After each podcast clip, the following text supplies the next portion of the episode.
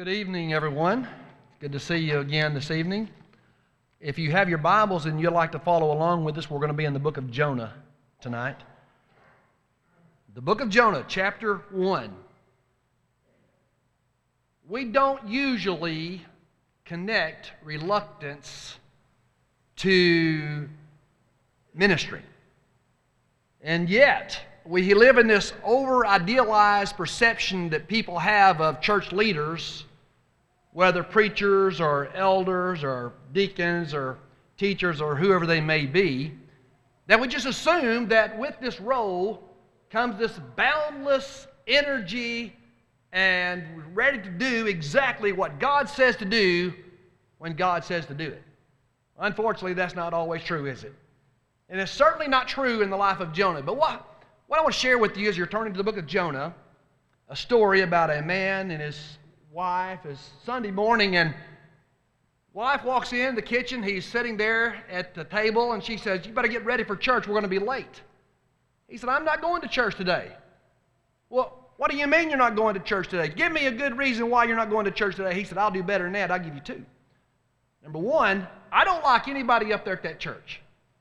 Number two, nobody up there at that church likes me. And besides, give me a good reason why I ought to go. She said, Well, I'll do better than that. I'll give you two. Number one, you know that God says you ought to go to church. Number two, you're the preacher. So, how would you feel if your preacher came in on Sunday morning and said, I really don't want to be here today? You know, when you read your Bibles, you notice that the Bible is so honest.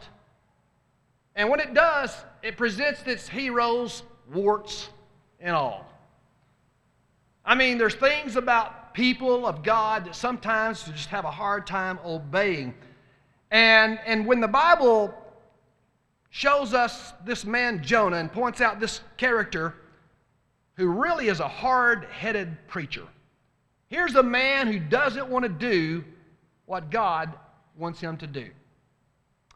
Now, Jonah is a prophet. And if you're looking for the book of Jonah, it would be the, one of the last 12 books in your Old Testament. But Jonah, being a prophet, acts more like a non prophet. Jonah acts more like a, an unbeliever than he does a prophet. I mean, what is a prophet like? Well, whatever Jonah's not like. Jonah would be the opposite of what you would expect as a prophet. Our text tonight comes from Jonah chapter 1, and I'm going to be reading well, the whole chapter because this chapter is just chock full of principles and the things that you and I would need and we can use today, way it was written uh, many, many, many years ago. I'm reading from the New King James Version tonight. Now the word of the Lord came to Jonah the son of Amittai, saying, Arise, go to Nineveh, that great city, and cry against her for their wickedness has come up before me. But Jonah arose to flee to Tarshish from the presence of the Lord. He went down to Joppa, found a ship going to Tarshish. So he paid the fare and went down into it to go to them, uh, to go with them to Tarshish from the presence of the Lord. But the Lord sent out a great wind on the sea, verse 4, and there was a mighty tempest on the sea, so that the ship was about to be broken up. Then the mariners were afraid, and every man cried out to his God threw the cargo that was in the ship into the sea to lighten the load, but Jonah had gone down into the lowest parts of the ship, had lain down and gone to sleep. The captain came to him and said to him, What do you mean, sleeper? Arise, call on your God. Perhaps your God will consider us that we may not perish. And they said to one another, Come, let us cast lots that we may know on whose cause this trouble has come upon us. So they cast lots, and the lot fell on Jonah. Then they said to him, Please tell us, for whose cause is this trouble upon us? What is your occupation? And where you come from? What is your country? And what are your people? So he said to them, I am a Hebrew, and I fear the Lord, the God of heaven, who made the sea and the dry land. Then the men were exceedingly afraid and said to him, Why have you done this? For the men knew that he fled from the presence of the Lord because he had told them. And then they said to him, what shall we do to you that the sea may become calm for us? For the sea was growing more tempestuous. And he said to them, Pick me up and throw me into the sea, then the sea will become calm for you. for I know that this great tempest is because of me. Nevertheless, the men rowed hard to return to land, verse 13 says. But they could not, for the sea continued to grow more tempestuous against them. Therefore, they cried out to the Lord and said, We pray, O Lord, please do not let us perish for this man's life. And do not charge us with innocent blood, for you, O Lord, have done as it pleased you. So they picked up Jonah, threw him into the sea, and the sea ceased from its raging. Then the men feared the Lord exceedingly and offered a sacrifice to the Lord and took vows. Now the Lord had prepared a great fish to swallow Jonah. And Jonah was in the belly of the fish three days and three nights. You might look back at verse 3 and you'll notice the first two words of verse 3 but Jonah. So, right there, you don't expect those words from a prophet. But those two words show us this is our first clue, the first hint that this is a prodigal prophet. Here's a prophet who's running away from, from God's will, not wanting to do what God says, says to do. So he'd rather resign his prophetic office than to align himself with the will of God. Now, he knows as a prophet, you cannot run away from the presence of God. He knows that God is omnipresent. He knows those things about God. So he's not really trying to run away from God as he's trying to evade the service of God. Jonah didn't want to go to a place where God could use him. And so, but notice that he goes down to Joppa and there's a ship there bound for Tarshish. And notice the first three words in verse 4 but the Lord. So the first two words in verse 3 shows us that Jonah is a runaway prophet, but the first three words are in verse 4 show us that, you know, what we have now is a persistent God. Yeah, Jonah's running away, but God is a persistent God. So it says that God sent out a great wind. And that's the same word. He set out. That's the same word that's used in Samuel when Saul, on two occasions, was insanely jealous of David, and twice Saul took that javelin, and he hurled it with great force at David, trying to pin him against the wall. And so that's the same word that's used here. God hurled this, this wind, this storm, upon the sea. And it's proof that God's in control, even though Jonah's left Canaan. And so the author is already making some very strong points about disobedience, isn't he? Here's a few points, little subpoints to this. And that is one thing about disobedience is it can be easily rationalized. Have you noticed that? Our disobedience is often easily rationalized. Now, where is Jonah? Where, where is Jonah supposed to go? To Nineveh. Jonah does not want to go to Nineveh. Jonah goes down to Joppa. Well, surely God really didn't mean for me to go to the enemy. You know, and he goes down to Joppa and look, look, there's, there's a ship down here. This ship just happens to be going in the opposite direction to Tarshish. Jonah just happened to have enough money to pay his fare. And so the winds are favorable. So Jonah is easily rationalizing this, this sin of his. And, and so God's making the point that anytime you want to run away from the will of God, Satan will always provide the transportation. If your heart is bent on doing your will and not God's will, the devil will always accommodate. He always has. Now, it will make it possible for you to disobey God if that's what your heart's been on doing. And it can be easily rationalized. So much so that notice Jonah that he felt so good about his decision. What does he do? He goes down into the ship and he takes a nap, which is my second little sub point here. And that is, you see, sin, disobedience, has a way of numbing the conscience. And this is no small detail because Jonah is feeling pretty good about this decision. He's feeling okay.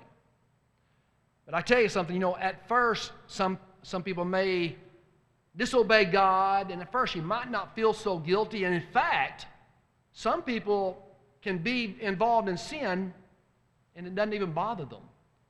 Well, do you know why that is? It's because the conscience has become seared.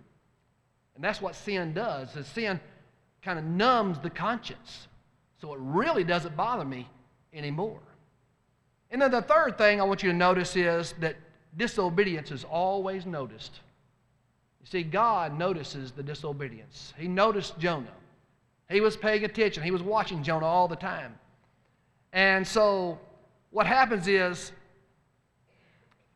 the fourth point about disobedience is so often, and I think this is the most tragic thing of, thing of all, is that disobedience often involves others in danger. What I mean by that is, is the, the waves of the rebellious often crash over the decks of the innocent. I mean, you think about this. We've seen it in, maybe in our own lives. How many times have you sinned and the sin didn't just hurt you, but it hurt somebody else? Or how many times we have a we hear about a drunk driver who gets in his car because he thinks he's in control. But so many other people are hurt, many people are killed because of that. Or how many churches suffer because the leaders don't spend time in prayer and in the Bible. So you see my point. The point is sometimes disobedience often involves others in danger. Well, these guys, these, these sailors take off in favorable wind, but they don't get very far, do they? They get very, very no, they don't get very far off before God says, okay, I'm going to do something about this. And God does. Now, what, what do these men do? I think they do two things that are very commendable. Number one, they pray. And number two, they do everything that they can do to get that boat back to dry land. Now, somebody has said that there are no atheists at sea. There's an old saying, let him who knows not how to pray go to sea. And there's nothing like going to sea to teach you how to pray. I know because I've been there. One time I was in uh, Athens, Greece. Got on a ship that night around 10 o'clock, and we were going to go about 10 hours, 10 hours over to Brindisi, Italy. Just happened to be in a storm that night. I'd never been so sick in all my life. And I don't want to ever be back out on a ship again in the middle of, a, in the, middle of the ocean and, and it uh, storming. I know that God can teach me and increase my faith in other ways. But but each of these men began to cry to his own God, verse 5. And you know, that's consistent with the Old Testament because your God was the God of your land. What God do you serve? Well, where are you from? Where do you live? Now, the captain in verse 6 goes down and finds Jonah asleep. And, and I think this is significant. is he doesn't say, Why aren't you up here helping us? What does he say? Why aren't you praying? See, why aren't you praying with us? Because somebody's God is mad at somebody on this boat. Jonah is not one of their number, and so he must serve a different God. Maybe if you will pray to your God, maybe at least we'll find an answer as to why we're in this danger. Now, verse 8, you know, they ask him, Where are you from? Who's your God? And notice what he says I'm a Hebrew. I fear the Lord, the God of heaven. Now, it's interesting that they take off from Joppa the Palestine and favorable conditions. Everything seems to be great, and they, they know that Jonah's boarded this ship, but they don't know he's a Jew. They don't know where he's from. And so they have to ask him. So it makes me think that Jonah is really better qualified to be a missionary than he thought initially. He didn't want to go to Nineveh. He doesn't want to go there. Maybe he feared for his life, or I don't really know, but, but I think he's qualified to be a great uh, uh, evangelist, a, a, great minister, a great uh, missionary, but he doesn't want to go. Verse 9. He explains, I'm a Hebrew and I fear the Lord God. They've got to ask him about this. And notice the next question is He said, I fear the Lord God, the God of heaven. Why did you explain you're the God of heaven? Because the next question is always going to be, well, what's your God the God of? Is it the God of the sun? Is he the God of the, the water? Is he the God of the mountains? What is your God the God of? He explains he's the God of heaven. And where can you go to escape accountability of the God of heaven? Well, you're not. And notice what it says next that he made the sea and the dry land. But notice he put the sea first. Up to this point, it's very, very clear that Jonah is the cause of this trouble, this storm. And it's clear he's running away. What's he going to do? So the problem now is Jonah is both the problem, but he's also the expert. He's the cause of the storm, but he also is the only one who knows that, you know, what can be done. And I think at this point, the story comes to a crucial juncture because when they asked Jonah, well, what can we do? What was the answer? The answer should have been, you turn this boat around. You get me back to Joppa. I'm going to get off this boat. I want to get on another boat and go to Nineveh. But that's not what he says. No, Jonah says, throw me overboard. I want you to notice, Jonah has a perpetual death wish. When you read the rest of the book of Jonah, you'll find out Jonah wants to die. Just, you know, don't go back to land. Just throw me overboard. He's got a death wish.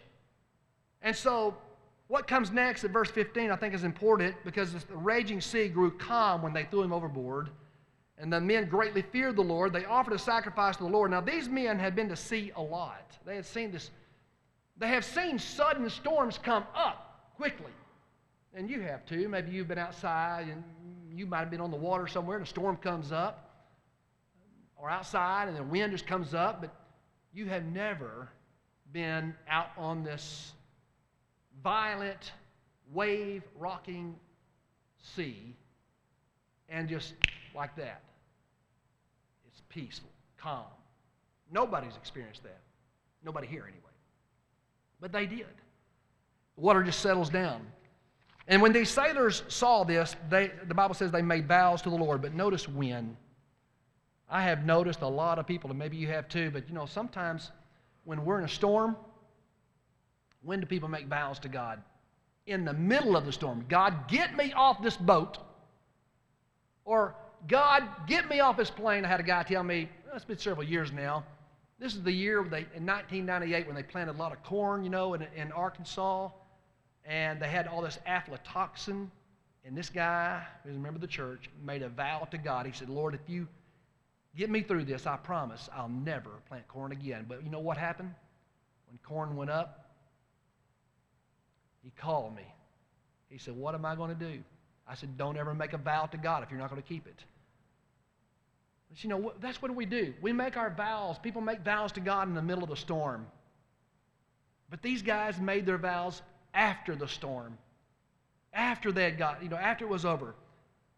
And, and they made sacrifices, verse 16, and most likely, I don't, they may have not done this on the boat. I don't know, but the, you know, they made sacrifices, and it seems the, the, the writers indicating that this was a very serious commitment. So the question is, will we see these guys in heaven? I don't know. But, but it seems like they're uh, very serious about this commitment. Maybe we will. I hope we do. Maybe they had ordered their lives around this new God. Someone uh, mentioned something about the book of Jonah about trying to figure out who the good guys are and the bad guys. It's interesting, isn't it? When you read through your Bibles, especially in the Old Testament, you know who the good guys are, right? And you know who the bad guys are. The good guys are the Israelites. The bad guys are people like the Philistines. But in the book of Jonah, it's kind of hard to figure out who's the good guy and who's the bad guy. Who the good guy seems like the bad guy. And the bad guys seems like the good guys. It's kind of hard to figure out who's who's who. And so I think the lesson, one of the lessons that God's teaching us is how to look at people. How do we look at people that we see on a day by day basis or when we even come to worship? So I think between the lines of this story is the subtle point that sometimes the insiders are sometimes outsiders. You know, not all insiders are really, truly insiders. Because a lot of times your insiders act and live more like outsiders. That's one of the points I think we're seeing here. So it's a paradox uh, in this story, there's no mention of Jonah, or in this chapter anyway, no mention of Jonah praying. What are these sailors doing? First thing they do is pray. Now, here's this expert on God who does not want to obey God, and here the sailors are, these pagans, don't even know God, but they're ready to obey God. Isn't that ironic? And so, the one who knows about God, the one who can talk about God, the one who can preach about God, doesn't want to pray to God doesn't want to talk to God. He has the Word of God on his lips, but he didn't have the, the love of God in his heart. I mean, these men would do what they could do to help the man. And, I, you know, this tension that you see, I think, all the way through the Bible because you find in the Bible, in the life of Jesus, there were some people that Jesus confronted that they, they would perceive themselves as insiders. You remember what Jesus called them? Oh, you look nice on the outside, but inside you're what? Full of dead men's bones. You're whitewashed tombs, Jesus said. And so we get the story in Luke 15 about the prodigal son, the prodigal who ran away from home. But is he the real prodigal of the story? I mean, really, isn't there another one in the story who's really the prodigal? That's right. You see, the prodigal, the one who ran away from home, seems like an outsider, but what did he do? He came to his senses. Verse 17, he came back home, he came back to God. But the one who stayed at home all the time, who was the insider, was acting more like an outsider because he didn't have love in his heart for people. And so we see that all the time. I think the, the point is obvious with this contrast with Jonah. They, these men show compassion for Jonah. He doesn't have compassion for people, but they do. And so God's making the point that now, Jonah, you need to rethink some of your bigoted prejudices about the people of the world. Now, these pagans are idolatrous, they're crusty old sailors, but they're, they're really better men than you might think they are.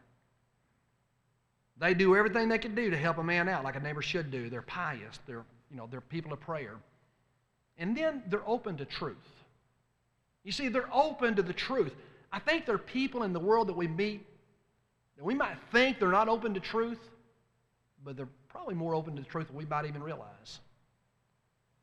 So the story of Jonah is really not necessarily about the salvation of Nineveh as it is about the education of God's people. God's wanting to educate the people who read it first. He's trying to educate you and me so that you and I will start looking at people the way God does, that they do have potential. Now, nowhere does God make this point more clearly than in the life of Jesus. See, over and over again in the life of Jesus, you find Jesus encountering different people.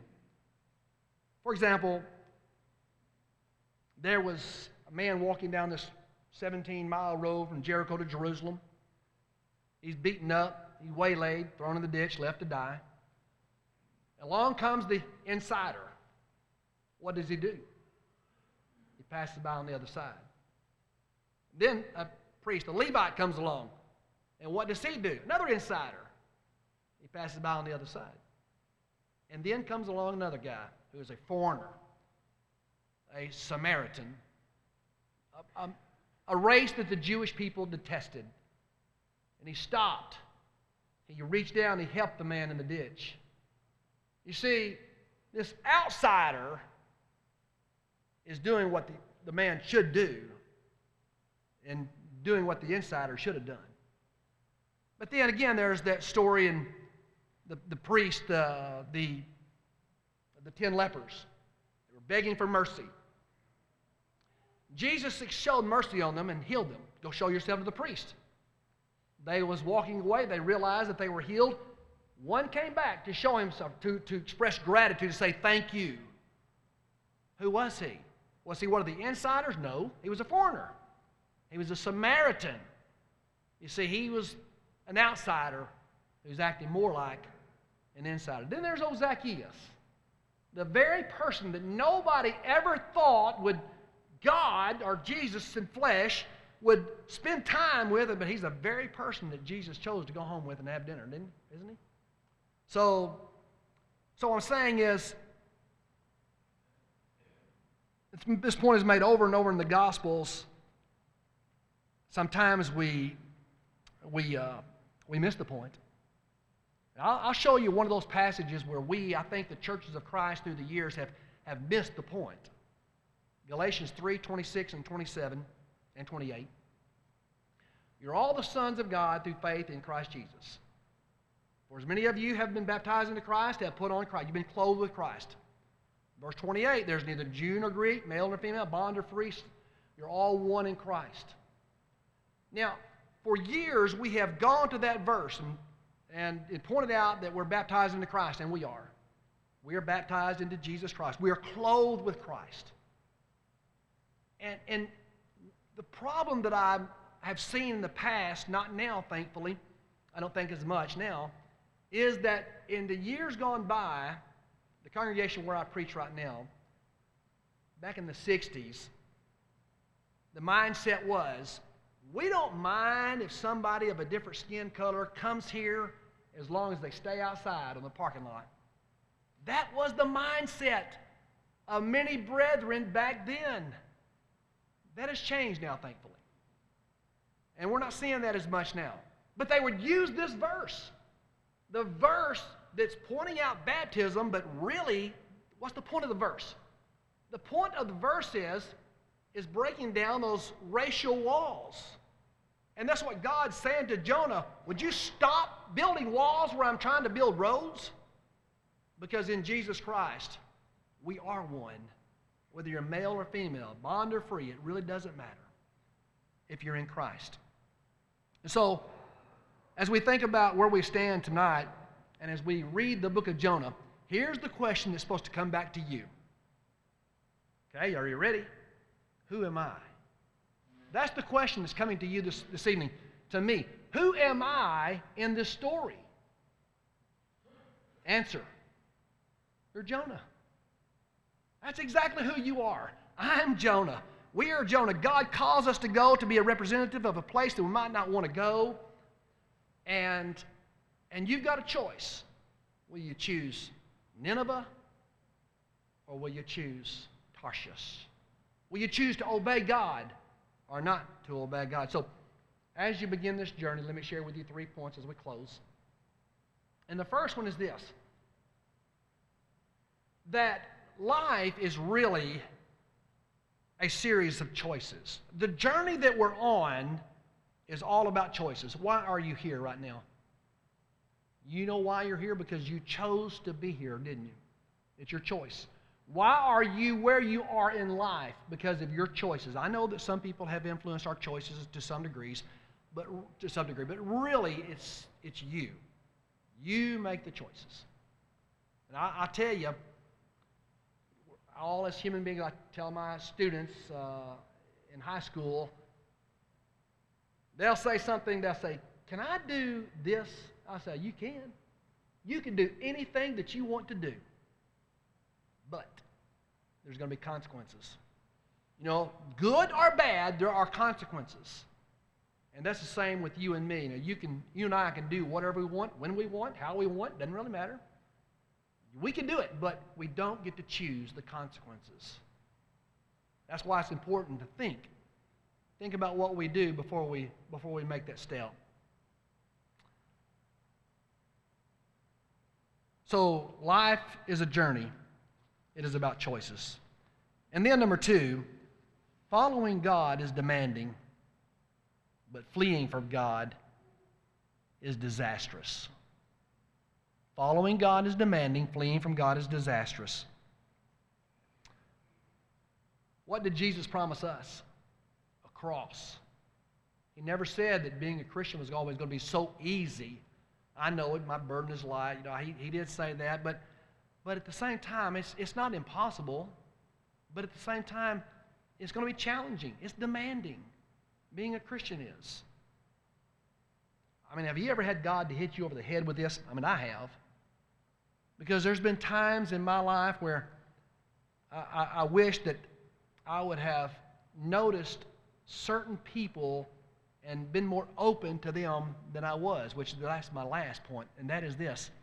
You see, along your pilgrimage, God has dotted your life with different people.